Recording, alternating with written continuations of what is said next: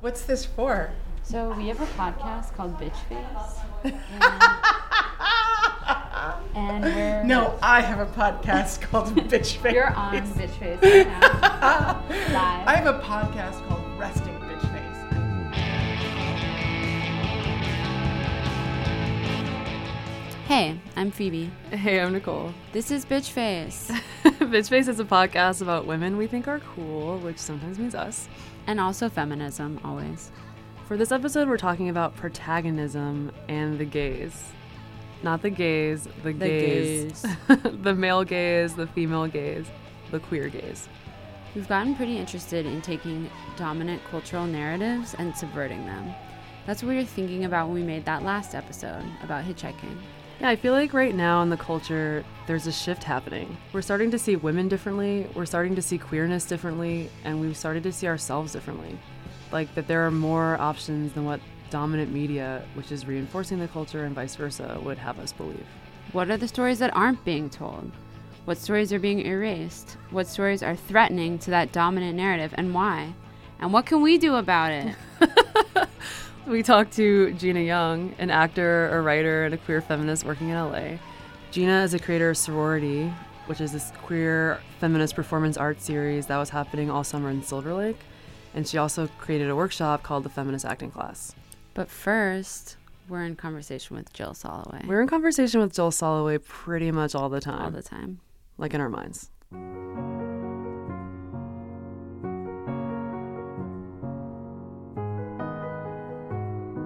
Jill Soloway, if you don't know, How could you not know? is the creator of the Amazon show Transparent, which won another Emmy this year for its third season. Jill also gave this talk at the Toronto International Film Festival called The Female Gaze, and we became kind of obsessed with it. We both watched it 500 times. And we definitely recommend listening to the whole thing, but Here's Jill. Protagonism is propaganda that protects and perpetuates privilege. We will call those the five P's from now on.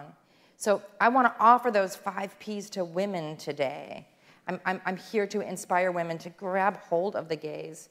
I know what you're thinking. Jill, fucking say it already. What is the female gaze? Okay, I'm going to. Then she said, topple the patriarchy at the Emmys. that moment. Amazing. and she triaged her relation with Eileen Myles on stage at the Hammer, and we were here for it. Here for it. By the way, we invited Eileen Myles to be on Bitch Face, and she declined. She did but decline. via postcard, she wrote us back, and you know she probably wants to be pen I think pals. she definitely wants to be pen pals. anyway, the female gaze. Let's talk about what that is.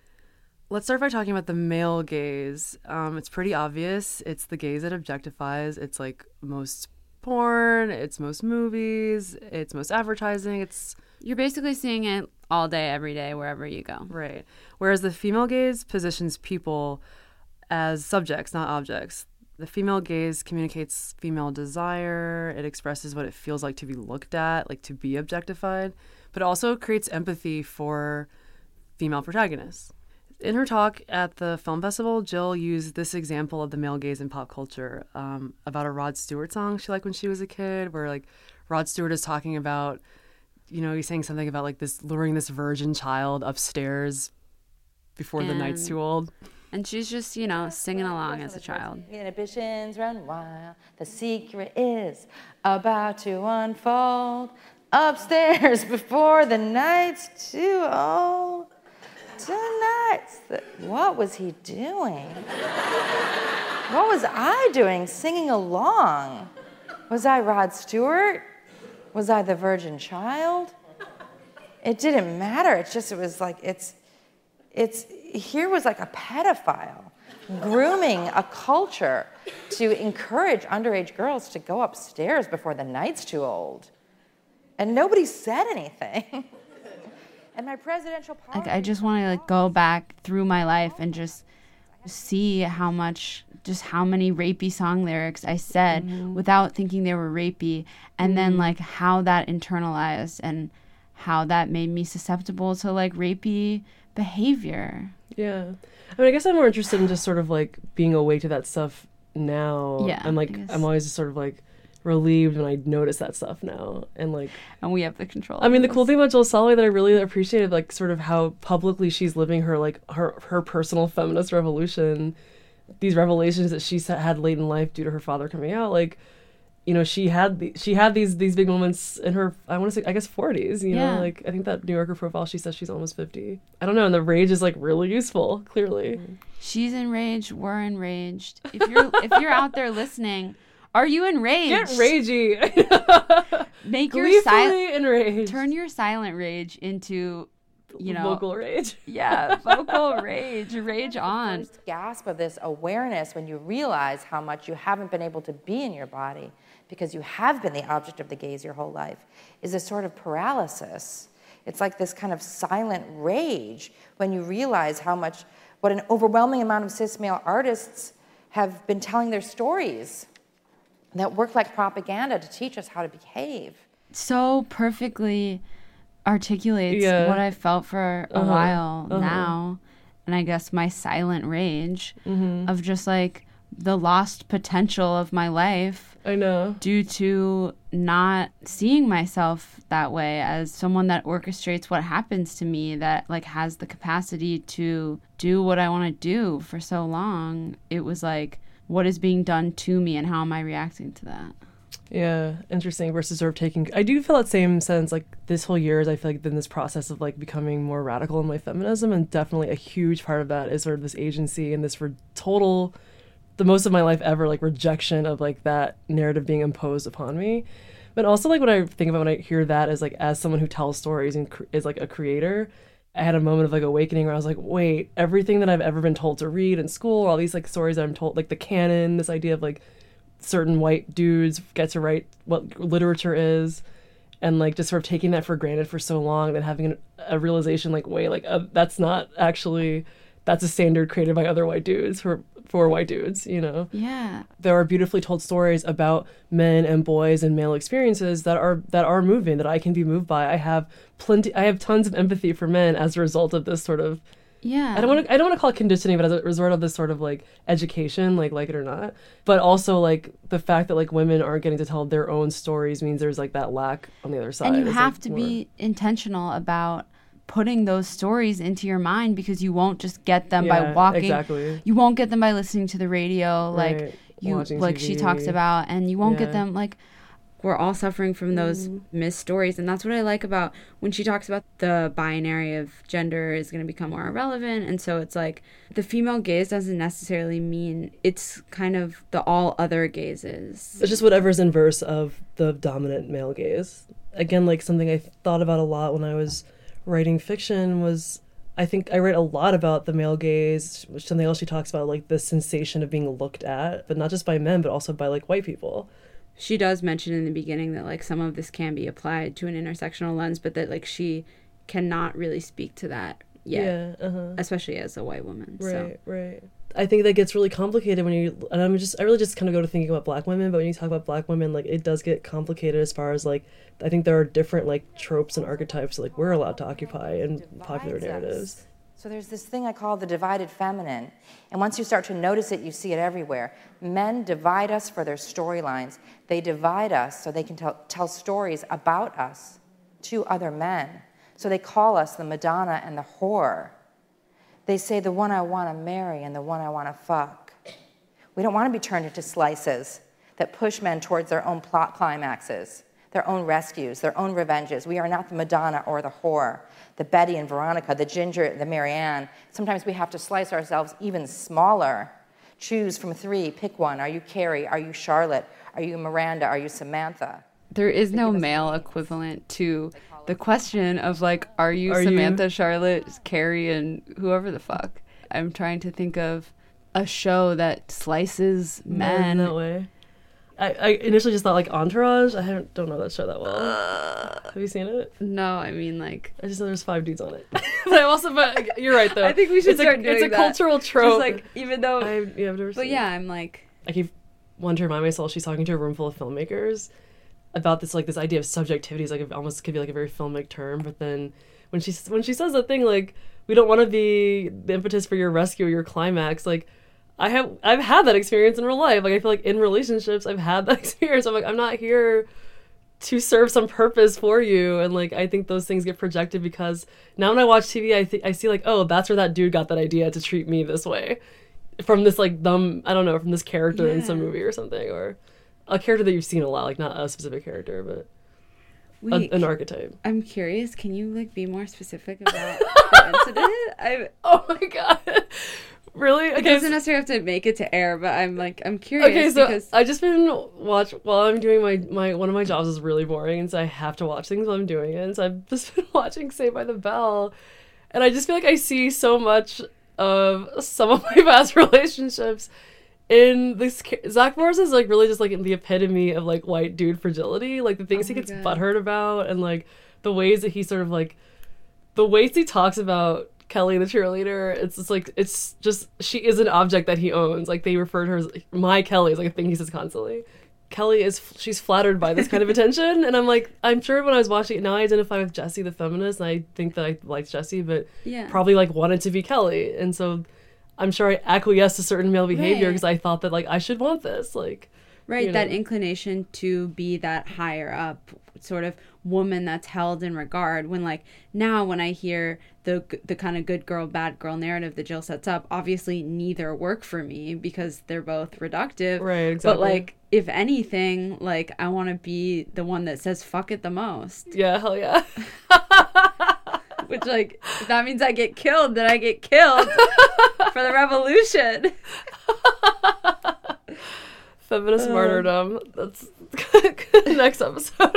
but like ima- yeah imagine like the kid shows of the future 100 years, whether it's 5,000 years or 100 years, I started doing the math in my head and started feeling like if we're actually going to really get to gender parity, not parity, parity, um, not only would women have to really just be making shit all the time and get their stuff funded all the time, but also cis males would have to stop. And that's what I said at Northwestern. It didn't go over well. I was like, cis men, where are you? Are you guys filmmakers? Okay, can you do me a favor? Can you just stop making things? Please, just step off.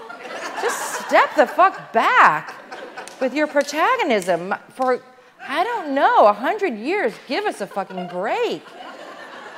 this is where it sometimes gets kind of real because it's like this is when my conversations about this with men have kind of shut down is when we get to the sort of and and even Jill has a moment where she kind of jokes around about like well what will they do and then she's like we don't really know you know it's like what will we find for them to to take up uh-huh. instead I sort of just feel like there's so much. The inequity is so deep that I mean, that's what she's saying is like outrageous, but also like it is true. And I, I think like one time you even sent me like a little meme or something talk about the pie about yeah how like there isn't enough space for everyone. It's like it's not going to be And- like equal opportunity for all all creators. That's not right and like i think that that is a stance that a lot of people take everyone can have you know a piece of the the creativity pie the cultural production pie like we can all everyone participating will make it equal but it's that's not true No. there's not an endless amount of cultural production materials to go around and Right. that's like what capitalism tells you is that like it's it's unlimited it's unending like just keep going and going but like that's not the case No, I mean we're talking about an exchange of privilege. Like she says, the camera is a privileged creator. Privilege by definition is allotted to few and not to everyone. to our male listeners like how do you feel about putting down your flute or your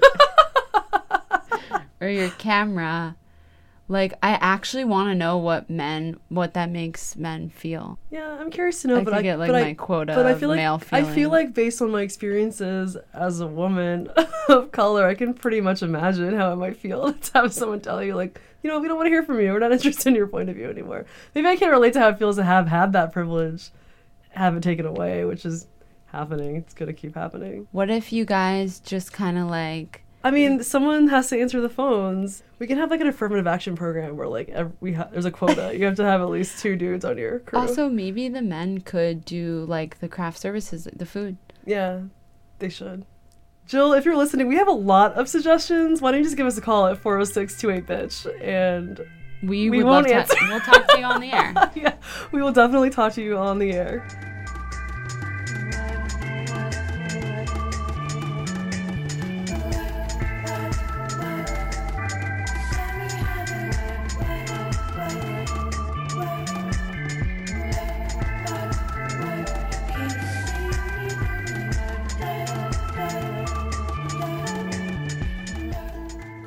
Gina Young has been writing and producing plays in New York and LA for years.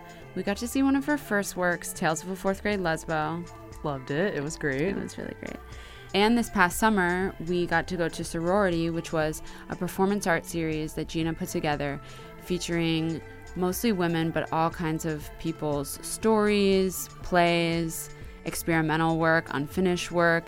Basically, amazing women sharing really personal stories about things that are really relevant, but in like the most fun and warm environment. I only got to go to sorority one time, but I did hear it's like the pl- it was the place to go to meet artsy queer ladies in their 30s. Definitely. You'll have another chance December 3rd and 4th when Gina takes sorority to the Hammer. Big league. it's a big deal. Um, so hit up those daytime shows for sure. In October, Gina also taught this workshop in Los Angeles at the Women's Center for Creative Work called Feminist Acting Class. So we went to the class and we listened in and like got into it. Um, Rolled around on the floor a little bit. One of us did.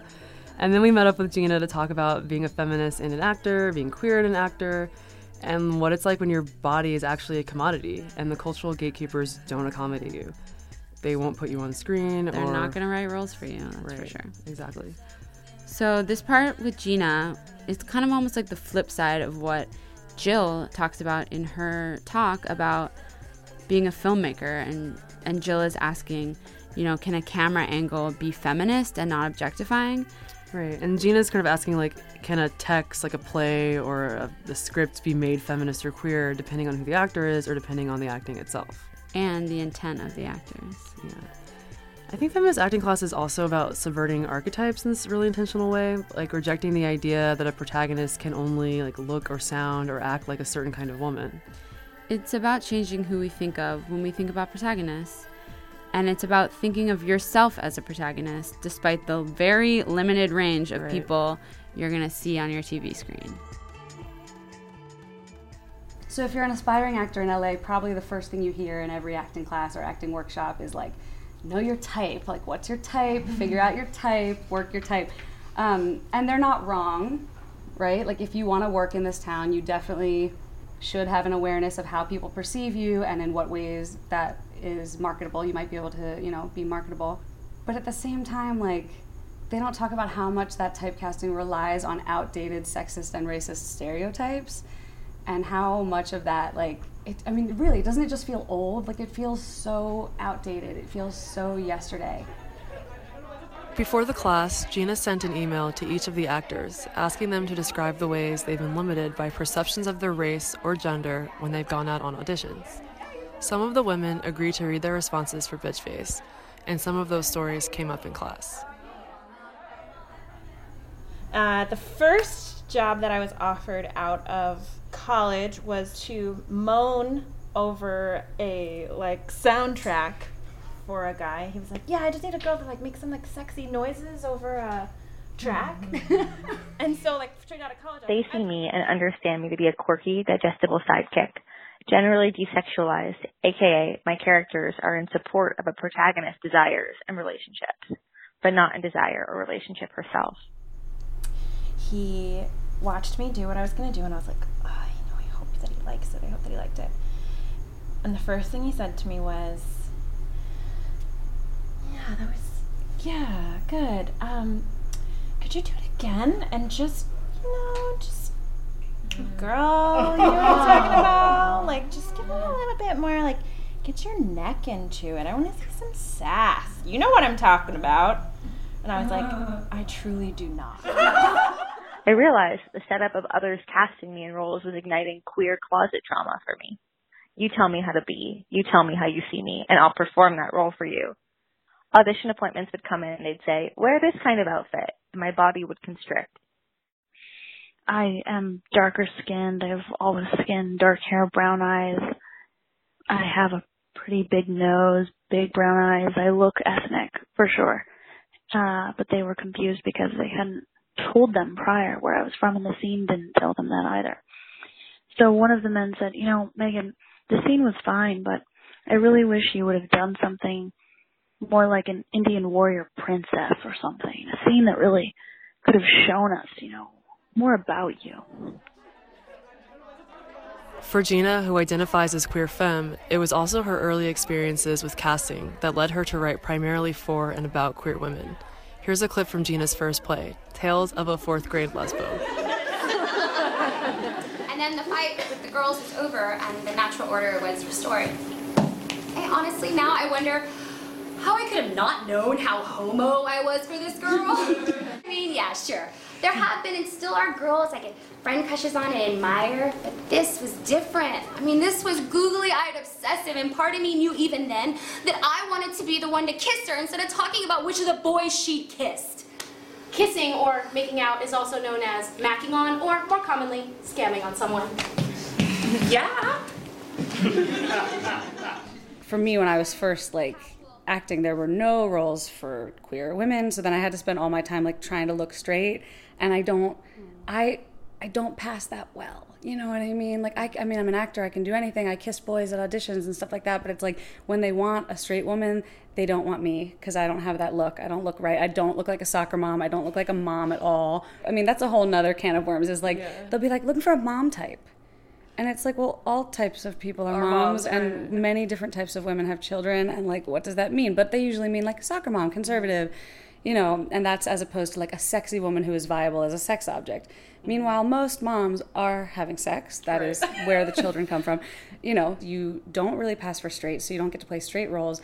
And then now, finally, they're casting for lesbians and queer women and stuff all the time. And I go out on these calls that are like, yeah, queer and then they don't want me. They want someone with a faux hawk and like masculine of center. And it's like this very sort of 2004 like they want this identity that is very very specifically like what they think lesbian or queer women are. And it is it's it's narrow. Another thing I thought about when I was just lis- listening in the workshop was just like how, you know, I was like, is it, if you're an actor, like, is it possible for like your your very being, like your body, like this encasement of like your soul or whatever, like is a commodity. And like you know, I guess the only way to have that not be the case is if we lived in a more feminist culture that didn't constantly objectify us, you know. So Yeah, because you really are selling. You're selling your looks, mm. and then I mean, I think that's part of why I like theater so much more than film and television is that there's more room for ugliness in theater. That like you can be uglier on stage. You get to have a body. Like most film and TV, it's right in here. You can't see what I'm doing with my hands. I'm like framing my face in a close up. Mm-hmm. So then like your acting also has to be pretty,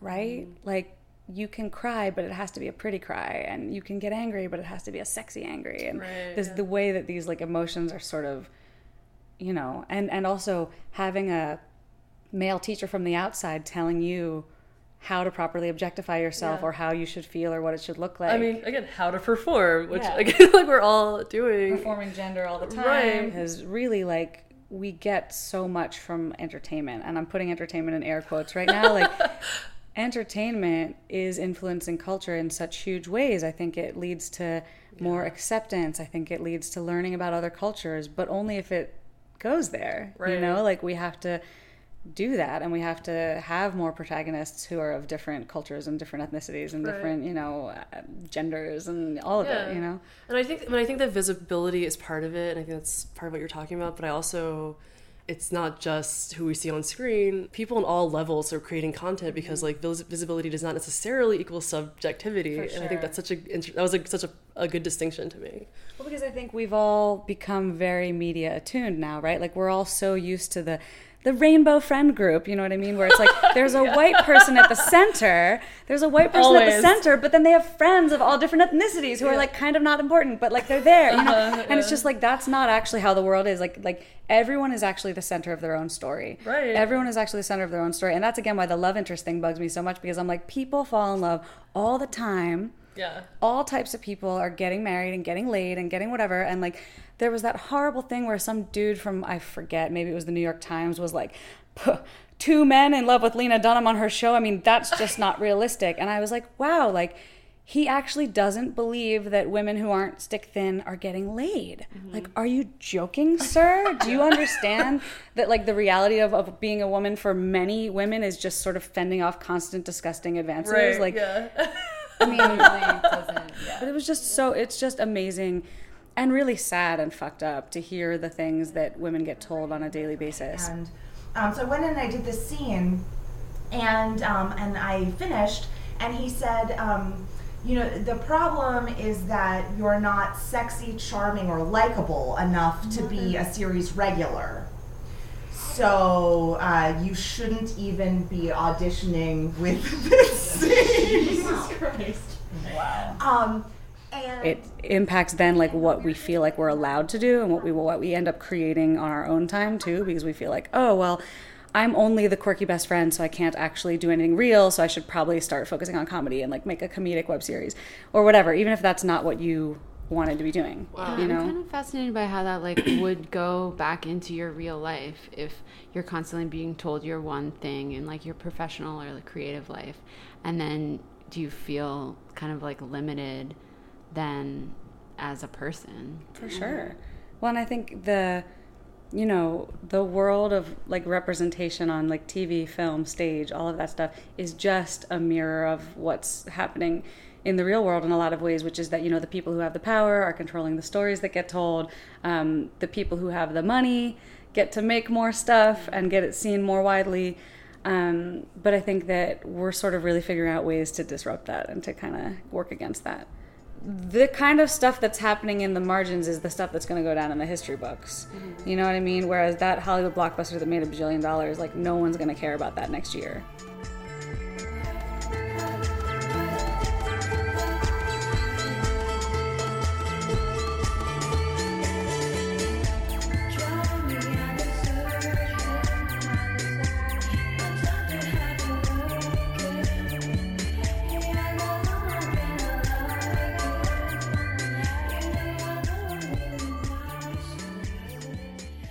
Gina Young's having a moment, y'all. If you're in LA, you should definitely go see Sorority at the Hammer December 3rd and 4th. Also, she has a mailing list, so you know, Google it and sign up. It has information about all her projects, including feminist acting class. Protagonism is propaganda that protects perpetuates privilege. So I feel like the whole idea behind the female gaze is subjectivity. Like, when we're allowed to be the subjects of stories, we can't be objectified as easily in actual life. Diverse media is not just about representation. Protagonism, it's also about this humanizing effect. Like maybe some straight white dude might think twice about rape if he saw a movie about rape that was made by a woman from the woman's point of view for once. let's never say that again in this. Let's, let's not say the word straight white men anymore in this class if we can. And also, when we see a greater range of stories about female experiences, it creates possibilities for ourselves in our own minds.